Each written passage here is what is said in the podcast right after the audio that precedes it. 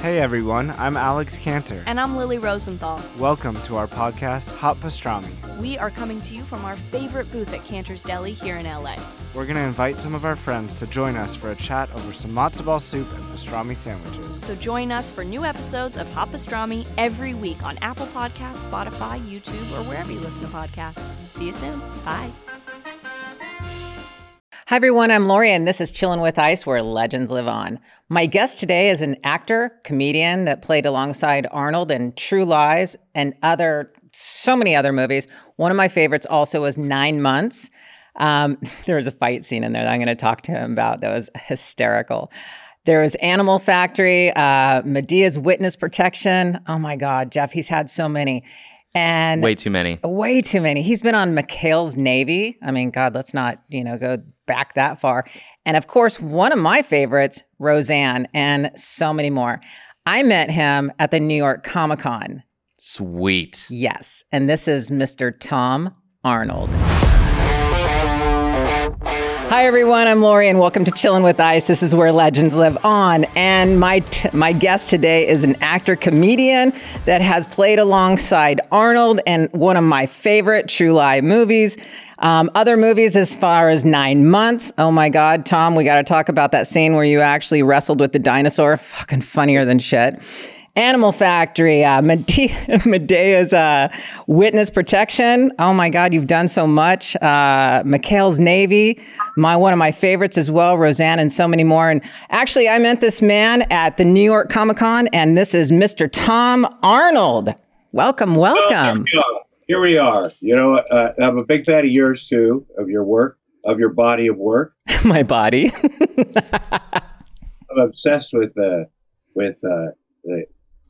gladiators, the performers, those kind of performers, to me, stunt performers. And, you're one of the best. And you're in excellent shape. A lot of times when people get, I don't know how old you are, Lori. I'm going to tell you how old I am, Tom.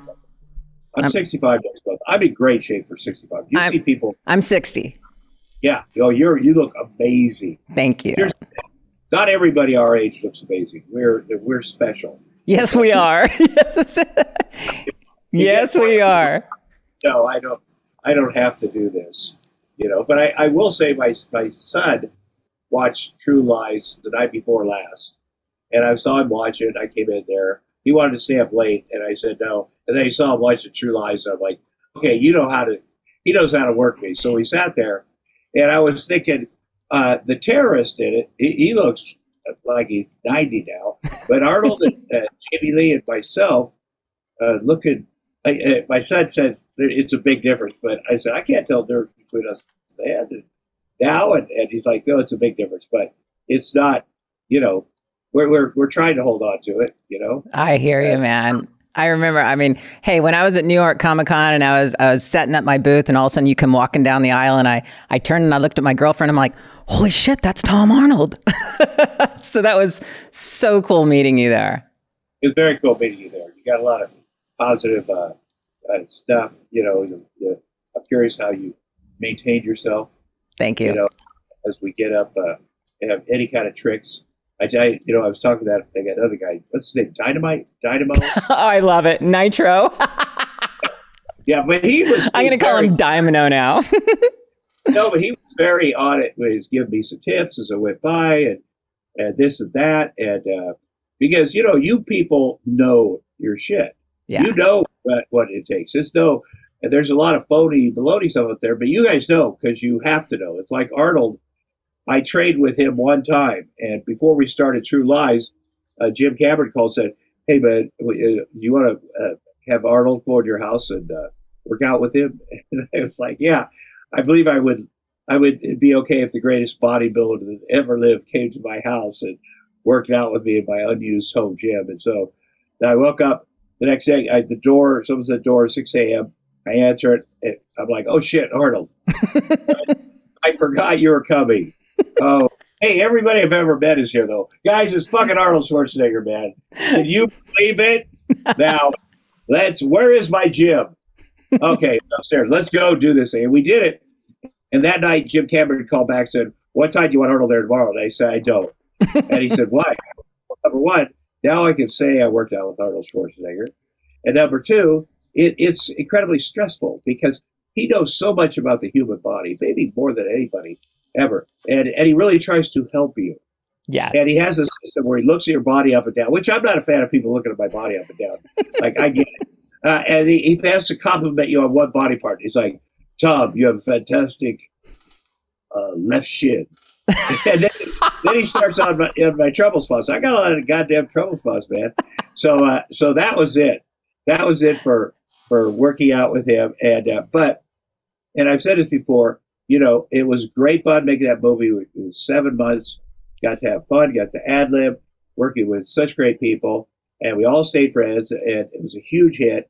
And I remember telling somebody, I bet all movies are like that. And it turns out no movies are like that. So no. We had but Arnold and I had stayed bonded.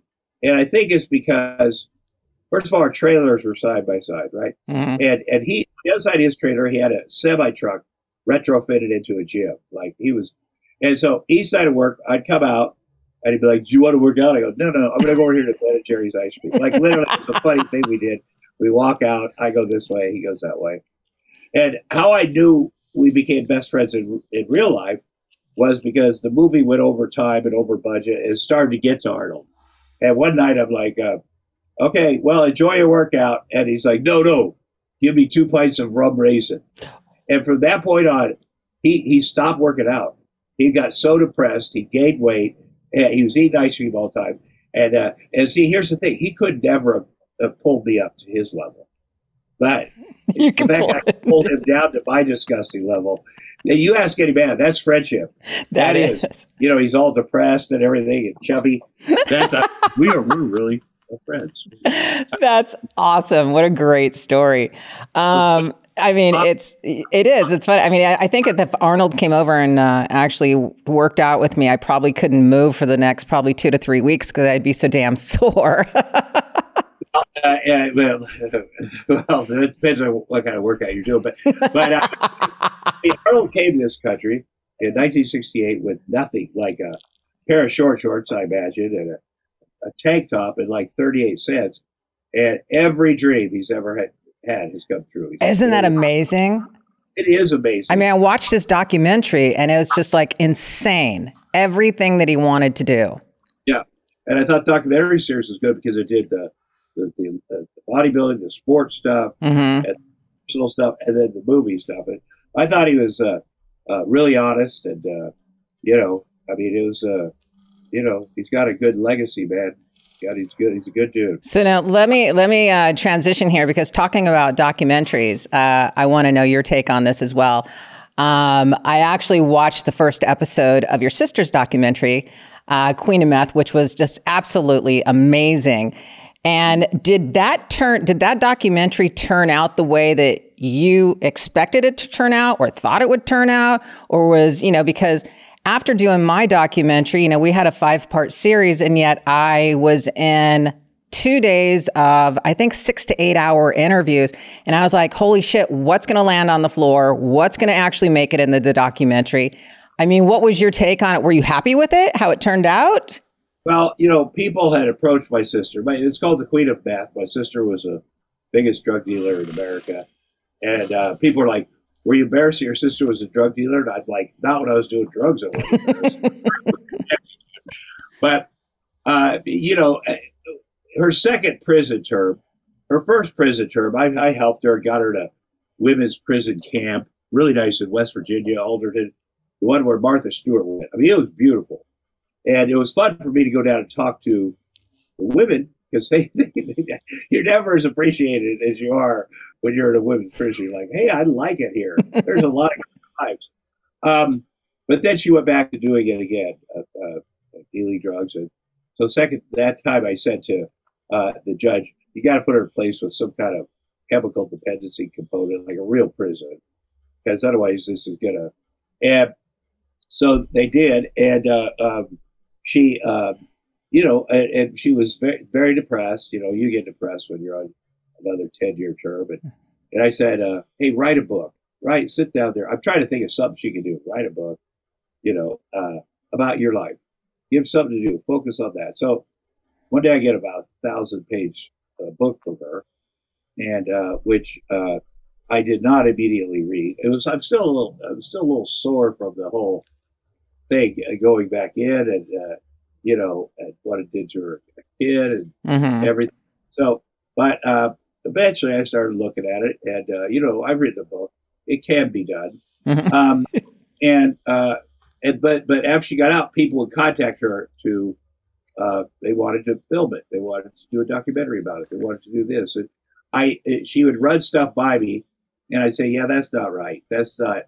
I don't think that's right for you. I don't think it." And then these guys, the last guys, you know, they reached out to me and said, "We're thinking about doing this thing. Here's our credits. They have great credits, and here's how we see this."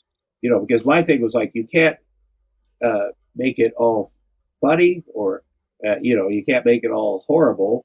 You know, there's a middle thing there. And I was worried about my hometown because Ottumwa, Iowa, our Aunt Lori and I's hometown, man, they take the city of meth. There's a, you know, but there's a lot of good things in that town, a lot of good people. And I wanted to show the whole picture. You know? And so I decided I would do it too, go in for a couple days and do stuff. I am also aware how they do reality TV, unscripted TV, that they set you up for things. You know, I've been on one reality show in South Africa. I needed the money very badly. This is over 7 years ago. And it's one of those, I'm a celebrity, whatever. You're competing with those celebrities. And the idea was they at night, you get an airplane and you jump out of the airplane. What? The whole darkness, the world's biggest game reserve, and you get to bring nothing, which I brought a lot of Xanax, which hell yeah, recent slip on drugs, and so you know, from the moment we got there, and it was me and the other people were Australian. It only aired in Australia, which is to me the thing I like. And like Miss Universe Australia, her bunk was next to mine. We were outdoors. We were. The food, they didn't feed us, you know, and they wanted us arguing, and, which it turned out to be easy for me. And eating the competition zone, they say, who will get on top of the world's biggest, what do you call this, waterfall, and bungee jump off there, and there'll be a fish that big, a rubber fish, in the water. You have to bungee straight. You know, when you bungee jump, you don't necessarily keep your eyes open. But you have to bungee jump. I've never bungee jumped. Pull it out, and then you get dessert. Oh, so, my God. On that, whatever it is. They chained me. What type of, who'd be willing to be chained to the bottom of the ocean and then try to figure out how to get yourself out of it? What the fuck? I will do that. With how much food? I will do that. But we, you know, they also, there were. That's crazy shit. You actually did all that, Tom? Yeah. I don't even think I could have done that. There's no way. I've never been that hungry. So also, maybe. I just didn't care. And it got so, you know, and when everybody gets there, they do their biography. Hi, I'm Tom Arnold. I'm from America. I've done these things and that things and whatever. And one of the women who's beloved in Australia, because she got a silver medal in the Olympics. And as she's telling the story, the American cheated. The American used performance-enhancing drugs. She was all natural. Anyway, people love her. When about a week and a half in, maybe a little longer, I was snapping, and everybody turned on me, and I was like, "Fuck you guys!" And boo-hoo you, American, kicked your ass, so you're boo-hooing and blaming the drugs. Tough shit. You got a fucking. You're lucky you got a sober. Anyway, she cried. And then the audience, then it was the day before you vote, your first person off, and I was praying it was me. I was praying it was me. And the producers came back and they said, it's very close, but it's Tom. And then they told me as I'm walking away, we wanted you to fucking stay on the show because people, you know. People just hate you. I don't blame them. Everybody loves to hate one person. That's just reality shows. Some of these documentaries, you know, they kind of lead in questions. And I said, you know, the little things I wouldn't do. I used to play in a band. I said, I'm not going to play drums in this for whatever reason. And I came to the interview, there was a set of drums. Hey, there's a set of drums that happen to be set up here. I'm like, I'm not doing that. And I said, I'm not crying. I'm not going to do that. This is because, you know, those are just things I wanted to be aware of. Mm-hmm. So it was all good.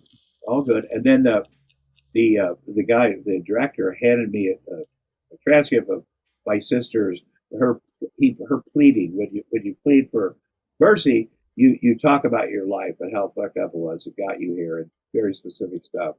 And that one, I lost it. Yeah. I was going to read it through, and I felt I should have seen it coming, but I didn't. Yeah. But with my sister, I needed, you know, my sister's like, oh, everything's great. You know, when I sold drugs, nobody died instantly like now with these young people, whatever. And obviously people did die. And obviously had a devastating effect on our town and the towns around it and the lives of so many people. Because when she got arrested, she was the boss. There are 45 other people that were under her got arrested. So there are children that we grew up with that are being raised by their grandparents. That happens in America all the time, mm-hmm. too much. Mm-hmm. So then at the end, I was done, and Sasha was with me, and Sasha, I took her around my town. It is disgusting, I'm going to say. Like, cousins are bragging about being married to cousins. It's a lot going on, but it's where I grew up, and the guy, I get a text, hey, come and say goodbye to your sister. They give me the address, so I get the car. And as we're getting closer, I go, oh, that's the cemetery. That's Charles Cemetery. I wonder what this is about. And then I thought, is this a setup to do something with me? So I said, I'll walk by our mother's, because our mother was such a big part of me, so bad. Yeah. She ruined my sister's life, you know, she did it. And I'll walk by her, and so we'll say something. And anyway, and the guy, the producer, told my sister to say, don't you think it's time you stop blaming your mother for whatever, forgive your mother? And I lost it. Yeah, I saw that. It yelled, and I could see Sasha in the truck behind, just tears. And you know, it was a thing. That reminded me a lot of growing up too. And then I got in that car, and Sasha was weeping. She couldn't even drive. I had to drive. She was just. I'm just afraid that's going to make you look so bad. You're so mean. And no, but that was pretty good. Honestly, Tom, that scene right there, that was an intense scene, but it was a great scene. And you could see your passion and how passionate you were about it. And I think you do a documentary, you got to have historical facts. But I think the best ones you have, I mean, you give up control. That's it. Yeah. And nobody, you know, they made two movies about Roseanne and I's marriage that were just awful. And, but I remember when I was doing 9 months, Hugh Grant says, hey, one of the movies was airing while we were filming up in Napa. And he's like, those fuckers. And it was on Fox. And 9 months was a Fox movie. True Lies was a Fox movie. And I was so pissed at them for doing this in the middle of filming another successful movie for them. How dare they? And Hugh Grant's like hey, man, just go over. It'll be the boys. We'll forget about it, right? You know, when it's supposed to air. And I walk into his house, and everybody is there, and they're all watching. Oh, shit. Which is funny. The people have complaints the way they come off. As a comedian, I know people in my family, you know, it's best just to do what you do, mm-hmm. and not try to please everybody. But yeah, so your experience, what do you give your experience for? It was interesting because obviously the first documentary was ESPN that came out. And that's what I watched first. Okay, so that one was interesting because of the fact the creator contacted all of us and said, hey, they're going to do a documentary about me. We'd like for you to be on it. And we all kind of got together and went, bullshit. This is not about you. Nobody fucking knows who you are. We know this is going to be about the Gladiators. So we all opted, a lot of us, I'd say 3/4 of the team opted out not to do the ESPN documentary. So therefore, that's why the creator on that ESPN documentary got to talk shit about me, said that I was a fucking crybaby, blah, blah, blah. I was like, what fucking whatever. And they, I'll tell you, they showed, I believe, the one fella, and man, to see his picture when he was performing with you guys, and you know he was so fucked up physically. I mean, he could. Oh yeah, and, yeah. You know, you're watching that. I mean, I think that's important to show too that, you know, these sports and even if you're careful about the sports, you could get, you know, hurt badly. The thing I got out too was like you guys were like. Animals to them. Oh, okay, God, yeah. Just, yeah. Yeah. And, you know, it, obviously you loved it too. There was a, which is important. Like, okay, I get what they think of us as, but I'm digging it. This is what I'm going to. So that's why I was excited to see the second one. Yeah. And, because, you know, you do miss when it's not all four Beatles, you're like, there's something missing. If it's a documentary about the Beatles and only one of them's there. Yeah. Well, you feel badly, and so I was grateful that you guys did yours too. Yeah, that one I was excited about, and that was the one we weren't quite sure how they were going to portray us. You know, when I did all those interviews, it was so different too than the other one. The other one was a sort of a cinema verite kind of thing, where they're setting up different things and have it. Since they didn't have you guys, they had to rely on that fella in the background. Oh God, I know. So you could have two documentaries. Yeah. Covering the same subject and have it be completely different. What was so fucking cool about that one that the doc you did with your sister was all that old footage. I mean, I was watching this and me and my girlfriend were like, holy shit. I mean, you guys were able, I mean, I don't even remember taking old footage when I was a kid. You know, yeah. Our parents did not. And so it was so fucking cool to see that you had all that old footage. Yeah, my dad did that. That was insane. Did, you know, and I think because when we were kids, people sort of just started having those cameras. Yeah. But I'm grateful for it now just in my life because, you know, you watch that and you go, okay, that happened. Yeah, exactly. That really did happen. Holy shit. I have to watch it again. Now, another one, it's funny because Jeff, he goes, dude, you got to talk to him about this. He sent me a clip this morning about the 9 Months movie when you actually had a fight with the dinosaur. And I was laughing my ass off this morning. Was that a lot of fun to film that? Yeah, it was. And it was funny because the stunt guy, what's his name? I should have his name. Anyway, he's in the R&D costume. And then I go with the safety guy. And he's like, okay, here's the deal. You can hit him anywhere you want, except this eye cover is metal. That's the only place you can't hit him is in the eye. I go, I got it. Easy. Bam. And then we start going. I attack the Artie. He's insulted us. And one of the first things I did was hit him in the eye. And not, you don't see it done in the movie. I knocked him out. He was knocked out. And we got his head off, and he had a cut like a D. Oh, shit. They're like, you got to go to the, you know, gave him smelling salts. You're going to the hospital. We'll get somebody else here. He's like, no, I want to finish it. And he did. He had his buddy, the other second, tape this shit up. And then we did it again, which I have a lot of respect for. But later in the movie, it was great fun scene and people like that. But later in the movie, we're in the delivery room with Robin and Julianne Moore and Jodie Cusack and Hugh Grant, and it's very chaotic. And I think that because Rob Williams was our doctor, there's so much stuff they shot that the movie would have been 5 hours long. He's so funny, but there's a point where I was supposed to punch Hugh Grant during this chaos scene, and we get to the point, and then here it comes, and he's like, no, and he calls the director. Chris Columbus is the director. I don't trust him. No, I don't. He's going to hit me in the face. I go, I've done a lot of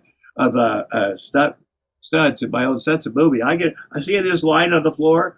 I'm not going to cross the line. I'm going to go right up to it. And then I can't. And we did it very slow and showed how it looked like he was going to get hit in the face. But he wasn't. He wasn't even going to be that close. Right. And he's like, okay, I trust you. And then we get going, and the scene gets going, and then he comes home, and I step way over the line, smash him, his nose. Oh shit! And everybody was silent. He's like, bloody hell. And Julianne Moore, who was not a Hugh Grant fan, who was in the bed, give birth to the baby, goes, bloody hell. And then from that moment, everybody called it bloody hell. His reaction was worse than me punching him in the, you know, in the face. So, yeah, but you got to be a little careful, you know. You don't want to hit, you know. Yeah, I know. I've been in some of those fight scenes before, and it's like you either have to go to the side, you got to just like do another inch. They have to react, but you're gonna hit. You're gonna make contact at one point in time. It seems like. So let me ask you this: did you always want to become a comedian growing up? When my son and I were watching True Lies, and my daughter came in, Billy Lucas, this great stunt guy, and because Arnold will be on the horse, and then this happens. Who is that on the horse? And there's some incredible stunts of Billy Lucas. They made him up to be Arnold, but I forgot how many great, crazy stunts he did. And now, you know, once you know a person, you kind of see in their eyes. You know, they can fake a lot of things, and people, the ordinary fan doesn't go frame to frame, but they had great stuff on there. This show is sponsored by BetterHelp. There have been some times in my life where I had more questions than answers. When the American Gladiators ended, for example, I was heartbroken, and for a short time felt confused and very unsure of who I was. At that time, I decided to seek some help, and I'm so glad I did. It validated for me what I was feeling, and just having someone to talk to made all the difference in the world. Look, if you're struggling or just have some unanswered questions like I did, please know you're not alone. If you're thinking of starting therapy, give BetterHelp a try.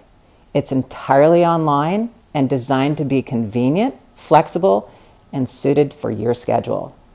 Become your own soulmate, whether you're looking for one or not. Visit BetterHelp.com/ice today and get 10% off your first month. That's BetterHelp, HELP.com/ice. Did you always want to be a comedian growing up, or is it more of being an actor? Well, I grew up, I had a single dad. I'm a single dad. Mm-hmm. And the only time we heard our dad laugh, he worked in a factory. And he did his best, man. He was 18 when I was born. My mom was 16; she was gone. But the only time we heard him really laugh, there'd be a Bob Hope special on. Bob Hope was this comedian, and he would go around to Vietnam or Korea, visit the troops all over the world, and put on these big shows, big TV specials, and you have beautiful women with big, you know, not filthy, but the kind of stuff that old man would go, that's I like that. Yeah. We ever heard dad laugh. And I remember being upstairs with my brothers. I'm like, whatever it is that Bob Hope does, I'm going to do that, you know. And so one of the first jobs I got when I moved to Hollywood in 88, maybe in 89, I did a Bob Hope special. And but I think Bob Hope was, I don't know, we're dressed in tights, Robin Hood and Mary, I don't know what it was. But Bob Hope called my dad, and he wrote, signed a whole bunch of shit for my dad. Very, very cool. And the real magic was then my dad in the same living room where when I was a kid, he would watch Bob Hope. Got to watch Bob Hope with his son standing next to him. So that's a pretty magical thing. Yeah, I would imagine. But I wanted to be a comedian. I wanted to get out of my hometown in Ottumwa, Iowa. I wanted to not work at the meatpacking plant anymore. And I thought that if I could be on TV once as a comedian, that everyone in my hometown would love me, which turns out not to be. It always keep me going forward. I go, at my third year on the kill floor of the BPAC flat, I go, I got to get the University of Iowa. I got to get, they have a stage up there. Well, they'll open my night. That's where I got to. And I'll tell you, nobody from my town did things like this. Nobody went, oh, I could be an actor, I'm going to go. But people would lock you up if you start talking about that because it's so crazy. And even at my third year at the meatpack plant, this meatpack plant was the best job in town. There was benefits, and we had a great union at the time. And my third year, you know, I was trying to save the money for college, and I went, wait a minute, maybe I should just stay here. How do people stay here? They get married, they have kids. I see them. And they're like happy to be here. And besides, my dream is impossible. It's just how would a person from Ottumwa, Iowa get to Hollywood? It doesn't even make sense. I don't know how to. And then that night I went out, we had a disco called the Jailhouse, and get very drunk. And we came out of there, and on the street, I looked on the street, was Andy Kaufman standing there, bunch of women around him. Andy Kaufman from the movie, or from Taxi, TV show. Yeah. And it was at a time when he was wrestling women. And, you know, women's wrestling is very big when I'm from. Very big. Just big. University of Iowa men's wrestling and University of Iowa women's wrestling. Weird. And so I went up to him, like, oh, I'm thinking, how did he get here? And he came to, there's a wrestling event at the Coliseum, our Coliseum. He went there. He paid the women to stay later to wrestle with him. He was preparing for something. And then he took the whole crowd in his school buses to Happy Joe's Pizza, which is the best pizza, you know. And I thought, I want to be that successful where I can take everybody to Happy Joe's Pizza. But I did realize if he could get here in some tube or whatever from Hollywood, that there's technically a way I could get there. And from that point on, I'm like, I'm going to do this. I'm going to figure this out. However, you know, you got to be crazy. You got to be stupid. Got to be creative. You got to work for nothing. But you got to love that life too, because I love the life. It was great. You know, I was by far at my craziest, but I was with other crazy people. And when I met Roseanne, my first ex-wife, I just moved to Minneapolis because I went from Iowa to Minneapolis because they had comedy clubs up there. Mm-hmm. And the club owner said, I met a woman in Denver. She's very funny. I want you guys to work together this weekend. I think you're going to hit it off. And so it was Roseanne. Before she was famous, but she was great. Great. And we hit it off. And the woman that emceed the show, who's now a very successful producer, reminds me that Roseanne and I asked if we could borrow her car for a little bit. And we never brought it back. Oh, shit. Hard, and but that was enjoyable, you know. And you know, you don't get paid much for comedy then. You don't get, you know, you still have to have a day job. Yeah, I was working at Fifth Avenue, which is a club. I was working there from '83 to '88 while Prince was making Purple Rain, literally filming it in there. So right place at the right time. I would not want my kids to live the life I lived back then. I could not do it. You know, it's we sleep on people's couches to do, but it was sure fun. But you got to do what you got to do if you want to do that type of lifestyle. Now, are the comedians nowadays doing basically the same thing? I mean, living on people's couches, paying their dues. I mean, is it as tough today as it was back then? I think that the big comedians are getting incredibly wealthy. But it's the middle area that's tough. Sasha, when I met her, when she started working for us 4+ years ago, she was a comedian. She applied for jobs, said she was a comedian, and but the reason I hired her is because she goes, I had another person that I do too. I'll do all the shit work. You want somebody to go to Target, get something for you to kids? All of that, all of this. I thought, well, that's a good thing here. And then I started talking to her. I go, what do you mean you're a comedian? She just got back from a cross country thing with some guys, sleeping on strangers' couches and shit. And it reminded, I was like, that sounds awful. Mm-hmm. Like, what does your dad think about it? And, but she loved it and she still does it. She goes around and films little movies. When she asked one night if she could sleep on the couch, she was working late. She lived in Koreatown. Mm-hmm. And she had, she said her roommate, this guy, they had one parking spot, and he used it even at night. So she had to get there and find a place to park on the street. That's not ideal for a young woman to have to do this. So I tipped the kids. I go, let's get in the car. We're going to go see what this deal is. So we get in the car. We put our wagons, and it was an apartment that she shared with this dude. It was smaller than this office, and there's a shower curtain that separated. Oh, shit! I mean, it was rough. So then. We're packing this thing up. So we packed her up because I just was thinking, like, as a dad, this would be just unacceptable. Yeah. Now she's in place, and But, you know, you have to be like that. You have to be sort of a vagabond. Okay. And even that, I mean, today, I would imagine that it'd be so much more competitive because you have all the social media. You have all these platforms that you have to be on. You have to do this. You have to do that in order to hit the next levels, to where it's like when you started out as a comedian, you just hit the circuit. I mean, as much as you possibly could do. But back then and now, it's like not only do you have to, you know, do the shows, but now you have to do all this social media bullshit, you know, to kind of keep relevant. Am I right? I don't get, I like to post stuff about me and my kids, real things.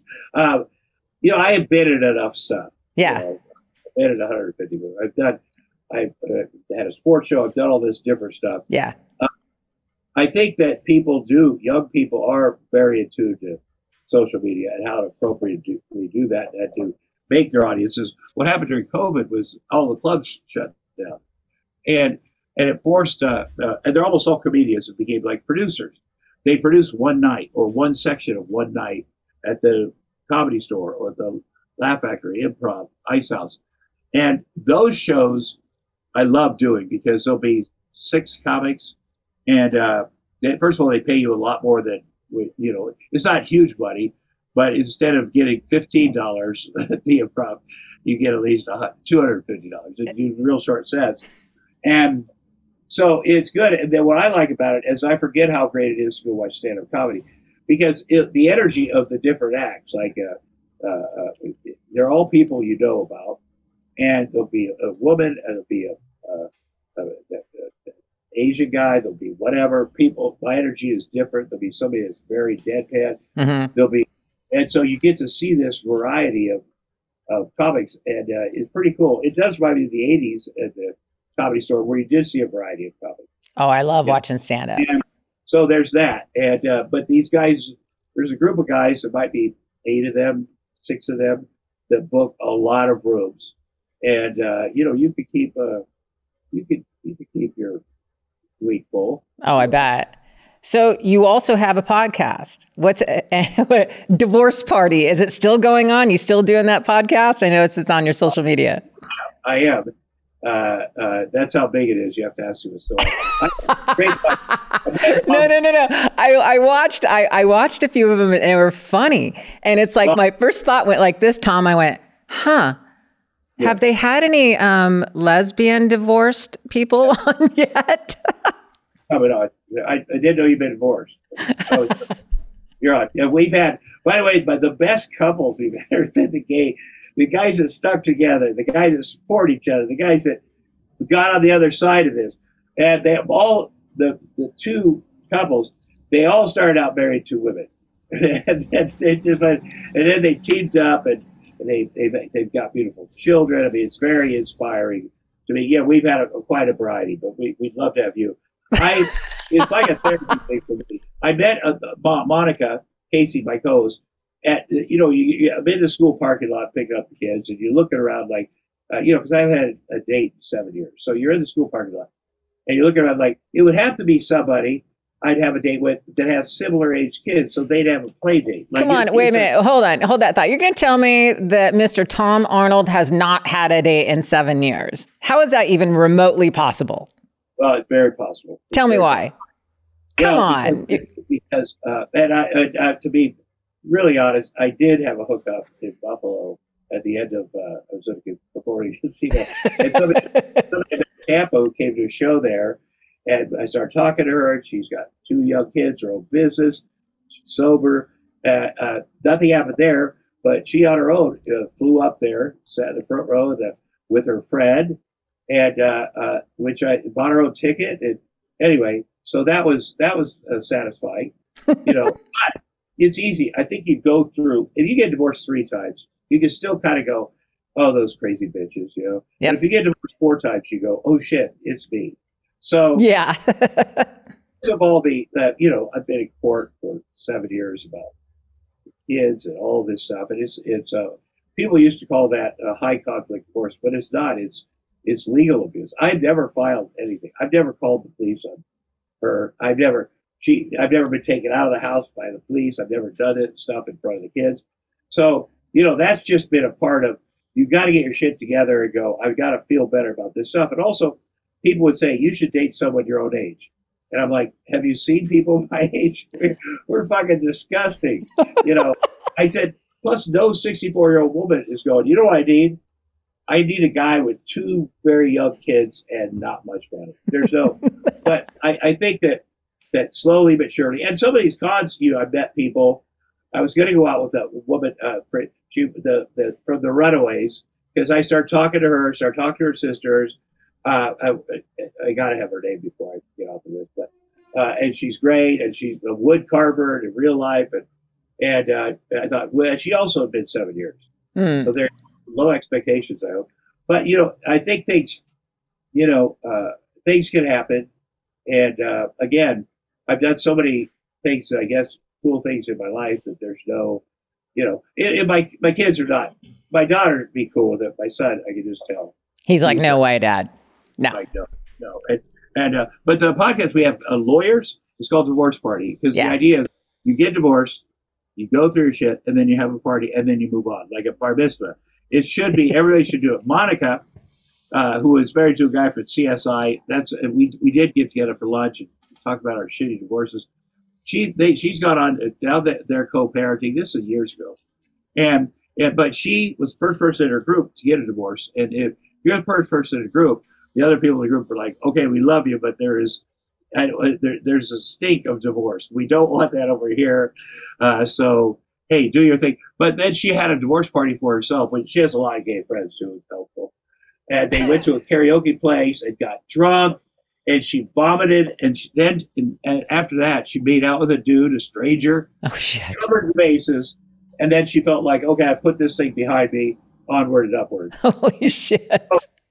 But it's been very helpful to me understanding, you know, as I continue, I go back to court in March. I got served Monday here. And the first time I wasn't served in front of the kids. But she did call, and I could hear her talk to my son, and I'm getting everybody ready for school. Basically, she asked, what time do you think Dad be home from school drama? I got something for him. And so, you know, but that is progress. But, you know, this has been helpful to me. I think that when you've been in a very abusive relationship, you can't figure it out, first of all. Right. You know, emotionally abusive, whatever, legally abusive. You're like, this can't be happening. I just got to be, you know, you're also juggling because you got these little kids and someone is trying to do something to you, which would take these kids away. Yeah. But also, so each time you go into court and win, you're like, okay, that's worth it. It's worth the money. It's worth the whatever, the anxiety. And then it keeps happening and happening and happening. So I think that, that this next time, because I've never got on the offense. You know, I filed for divorce. That's a bunch of that. But this next time we're preparing, Sasha has it's like a war room. You know what a war room? She has this is a board that she's working on of all the we go over all the old stuff, and then it's not, a lot of work to be done. But we read all the old documents. We go all, and then we're going to literally make a line of when this started 7 years ago. Oh my God. Yes. Hey, at least you're not jaded. I mean, it sounds like you're going to, I mean, if it happens again, it happens again. I mean, most people at this point in time, they're just like, screw it. I'm not getting married again. Fuck this. I don't even want to in a relationship. I'm good with myself. I've got my kids. I've got my house. So many people I've met like that. Tell you, you've got to, before you marry someone, divorce them, because you really don't know who you're marrying unless you get divorced. Then all of a sudden you divorce someone and they're like, oh shit, they want to kill me. Oh hell yeah. Oh, you go, let's get remarried. And but you know, your life. You know, I really enjoy the minutia of being a dad. I like the kids and I are together a lot, and I mean a lot. Like, what, you know, I have two side by side Craftmatic beds. The idea was when they were younger, okay, they could come in here and sleep on their bed. Mm-hmm. And there was so much conflict in their life, and now it's I don't have my own bed. You know, I squeeze in there. You know, and whatever. That's not something I ever thought as a parent. I thought as a parent, I'm going to be like, no kids in here, no this, that.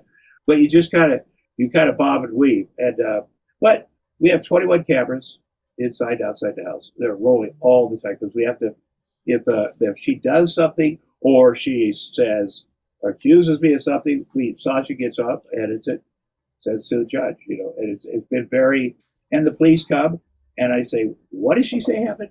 Well, let's come on in and watch the tape. And then they haul her out of it. Holy shit. But it's also scary because she swatted us a bunch of times, me and the kids, and we were home. And she'd say, he's violent. He has a lot of guns. And, you know, cops will come in hot. They got to. Oh, yeah, they do. It can go wrong, ma'am. Oh, and, they do. First time she did that, and first of all, that was a lie. But I have a lot of guns. But I did have a hunting rifle, in the garage after the cops left. And I pulled it out and I got a blowtorch and cut it up in little pieces so that, you know, okay, just in case someone could get in there and dig through that, get in that crate. But, yeah, you do, but I wouldn't trade it. It's been going on a long time. So let me ask you this. Being a single dad, I mean, you say your dad was awesome growing up. And usually kids, it's kind of like you either go the complete opposite than your parents or you wind up kind of as fucked up as they are. You know what I mean? So it's I wanted to be like my dad. I was like, I'm going to be like him. You know, he's a solid citizen, you know. And my mom was married 7 times in our small town and fucking drugs and alcohol, crazy. She made my sister marry a 22-year-old pedophile when she was 14. I mean, she's a crazy. But when you're 14 in Iowa, you can decide which parent to live with. And I knew if I moved in with my mom, I could drink, I could do drugs, I'd fucking grow my hair. So I'm at that age, you know, I'm going to do it. And the moment I get in over there, she says, hey, listen, yeah, you can bring your girlfriend. I didn't have a girlfriend. You can bring her over here and you can fuck her if you want. I mean, that's how she talked. I never heard anybody talk like that. There's booze in the fridge, you know. Got some diet pills over here. I'm going to leave for 2 weeks. Jesus. So in that moment, I had a lump in my throat because I realized I made a terrible mistake. My dad did have rules. He did have rules. At least. But I made a terrible mistake. Now, as I got to know my mom, like I'm not going to be like that. But it turns out I was half like her and half like my dad. I did get addicted to drugs. I did. I happened very 4 times. Not 7, but 4. And so, you know, when I work on myself, I'm more like my dad, who's an incredibly honest guy, a little boring, but, you know, very thoughtful. And, but man, you can go both ways if you aren't right. You could get, you know, and I think my sister went hard. Yeah, I saw that. That was insane. That was intense. You had to make those things that you, you know, and I'm a work in progress every day. I take things one day at a time, as we're told to do. Yep. I also take being a father one day at a time. I assume, you know, I've had some health shit too. You know, where I've had massive organ failure, life support for 11 days, and a little stroke after that, and then like the fucking horrible cancer surgeries, which are a pain in the ass this year. But and my kids are cognizant of that. Like they, you know, especially my daughter will not leave my side. She wouldn't let me go to the potty with her for a long time, which is a funny thing. And I did post a picture of us sitting in there on the potty, and you know, and so being close like that is a good thing. But I think that, you know, it's important. Each day I say, what if this were the last day with these guys? That's why I say I can't let the day end in a bad way. You know, nobody's going to bed angry. You can say what you want. It's not like, oh yeah, we'll fix all that tomorrow. We won't fix it, but I just think that, you know, that, and you give a little more effort when you're like, well, this could be the last day. You're a little more patient. You got a little more energy. You try different things that are, you know, don't seem like they would be interesting, but the kids want to do it, so you make them interesting. So, dude, you sound like a good dad. You sound like an awesome dad. I also used to have to consider what their mother had to say. Yeah. You know, do it as best I can and take it out. Any good idea she has, I'll use. And then maybe she'll use mine. Well, she's never said no to anything or yes to anything. In fact, why she's taking me to court is in September, the kids and I went to my stepmother's funeral in Iowa. We flew there, missed a couple days of school, My stepmother was, you know, my mother never raised us. She was as close to a mother as I had. Mm-hmm. She was great with my kids as a grandmother. All my brothers and sisters were there. I felt it was important we go. Now, I was aware that my ex, we still had something there about mutual consent to travel out of state with the kids. Mm-hmm. I had never said no to her. Right. I had never said, if it's about seeing her family, yeah. Her dad died. She went to Arizona for 2 weeks with the kids, took them out of school. Why would I say no to that? Right. But she says, consistently said no, and in a way to alienate my kids, not only from me, but from my family. But I thought, fuck it, we're doing it. So, yeah. And she wrote a thing. She goes, I heard, not from you, that you're going to Iowa with the kids for a funeral. I do not approve that. When she puts it right, there's this app that we communicate with. Like, I would never put that in writing, a lot of stuff. What the fuck? That's just selfish. Yeah. You know, that's sad. It's very selfish. And when I get in front of the judge there, I'm going to say, listen, did I violate this thing?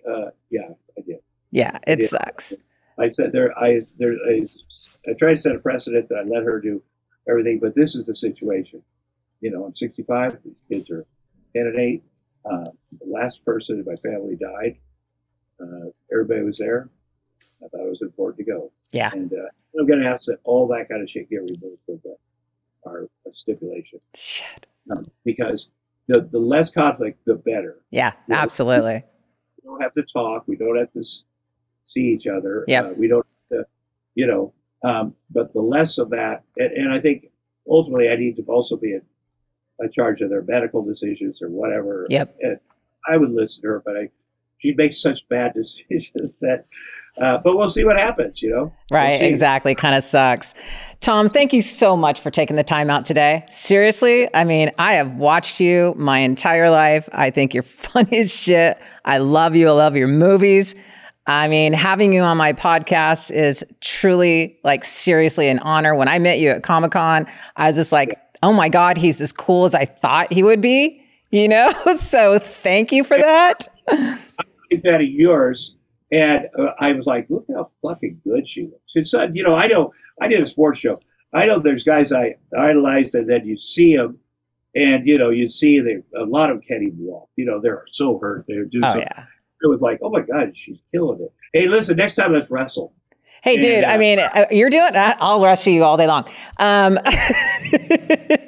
When are you doing? Because I know that I'm finally, obviously, after the documentary aired, we got back out there, and now we're starting to do some autograph signings and Comic-Cons and shit. So trust me, I know this is not the last time I'm going to see you. I'm sure I'm going to see you at a bunch more because you're signing now, aren't you? I mean, this is a privilege and so cool for people to actually come out and meet you in person. You know, I noticed you had your kids there. It was awesome. But don't you love it? I mean, there are people that hate do it. They shouldn't do it. You got to love people. You got to be patient. It's like being a parent.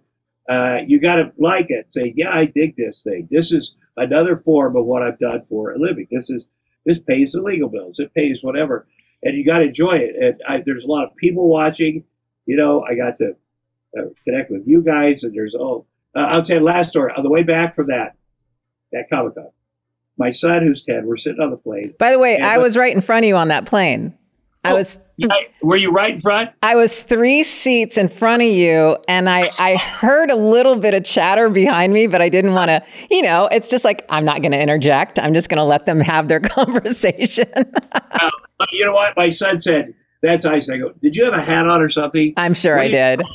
I was like, "Are you sure?" Once somebody puts a hat on, my son knew it was you. I go, I got to remember to say bye to her on the way out. So we did say hi, and I was like, I think that's her, but there's a hat. Like, yeah. You weren't exactly the same. I don't. But I always said, my son is always like, Dad, you're old. And I heard Paul Williams, the singer, songwriter, actor, little guy, sober guy, a long time. He's sitting here talking to Jason Patrick, who's a very nice guy too. Talking, I said, hey, see that guy right there? He's 20 years older than me, son. And he is still young. And then Edward James Olmos behind me said, I'm 93. I go, you got to be shitting. Look at this guy, man. He's carrying his old bag. He's traveled by himself. You know. And then it was time to stand up on the plane, and I heard somebody laughing.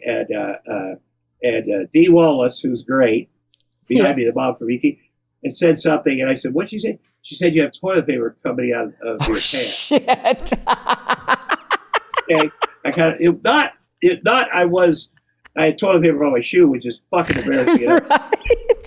The waistband of my pants. So I tried to pull up, and then Edward and everybody was laughing at that. And so I'm like, "God damn it, son, you gotta watch it. You're my eyes and ears," and shit like that. Right. My son kept saying, "Embarrassing," as there's something with Drake. Oh my God. When I got to the luggage, I was looking for the actors who had just witnessed that fucking. Yeah. So I go, "Hey, everything's cool. Just want you to know." And Blue Balls is the only one there. She's like, "Tom, been there," she said, which made me feel kind of good. But you know, you're feeling at the top of the world. You got all these people around you. You're like this, and then you know, like, you have toilet paper hanging out of your ass. In the bathroom of double cleaning up and double, I don't know.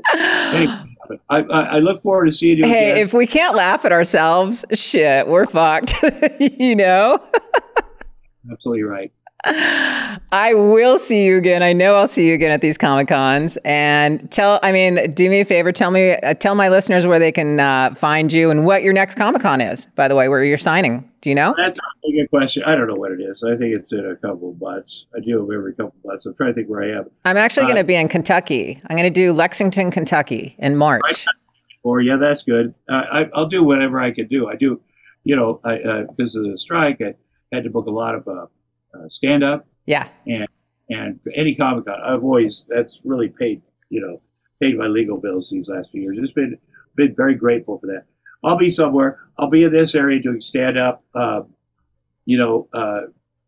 always. And then I'll go to, somewhere to a casino somewhere or something. Right. I still write stuff. And you're still acting and doing movies and yeah. Okay. Yeah. I do probably 3 or 4 movies a year, And, if they ever say, "Hey, we need a really buff looking hot chick," kind of like Gladiator, go, "I know the girl."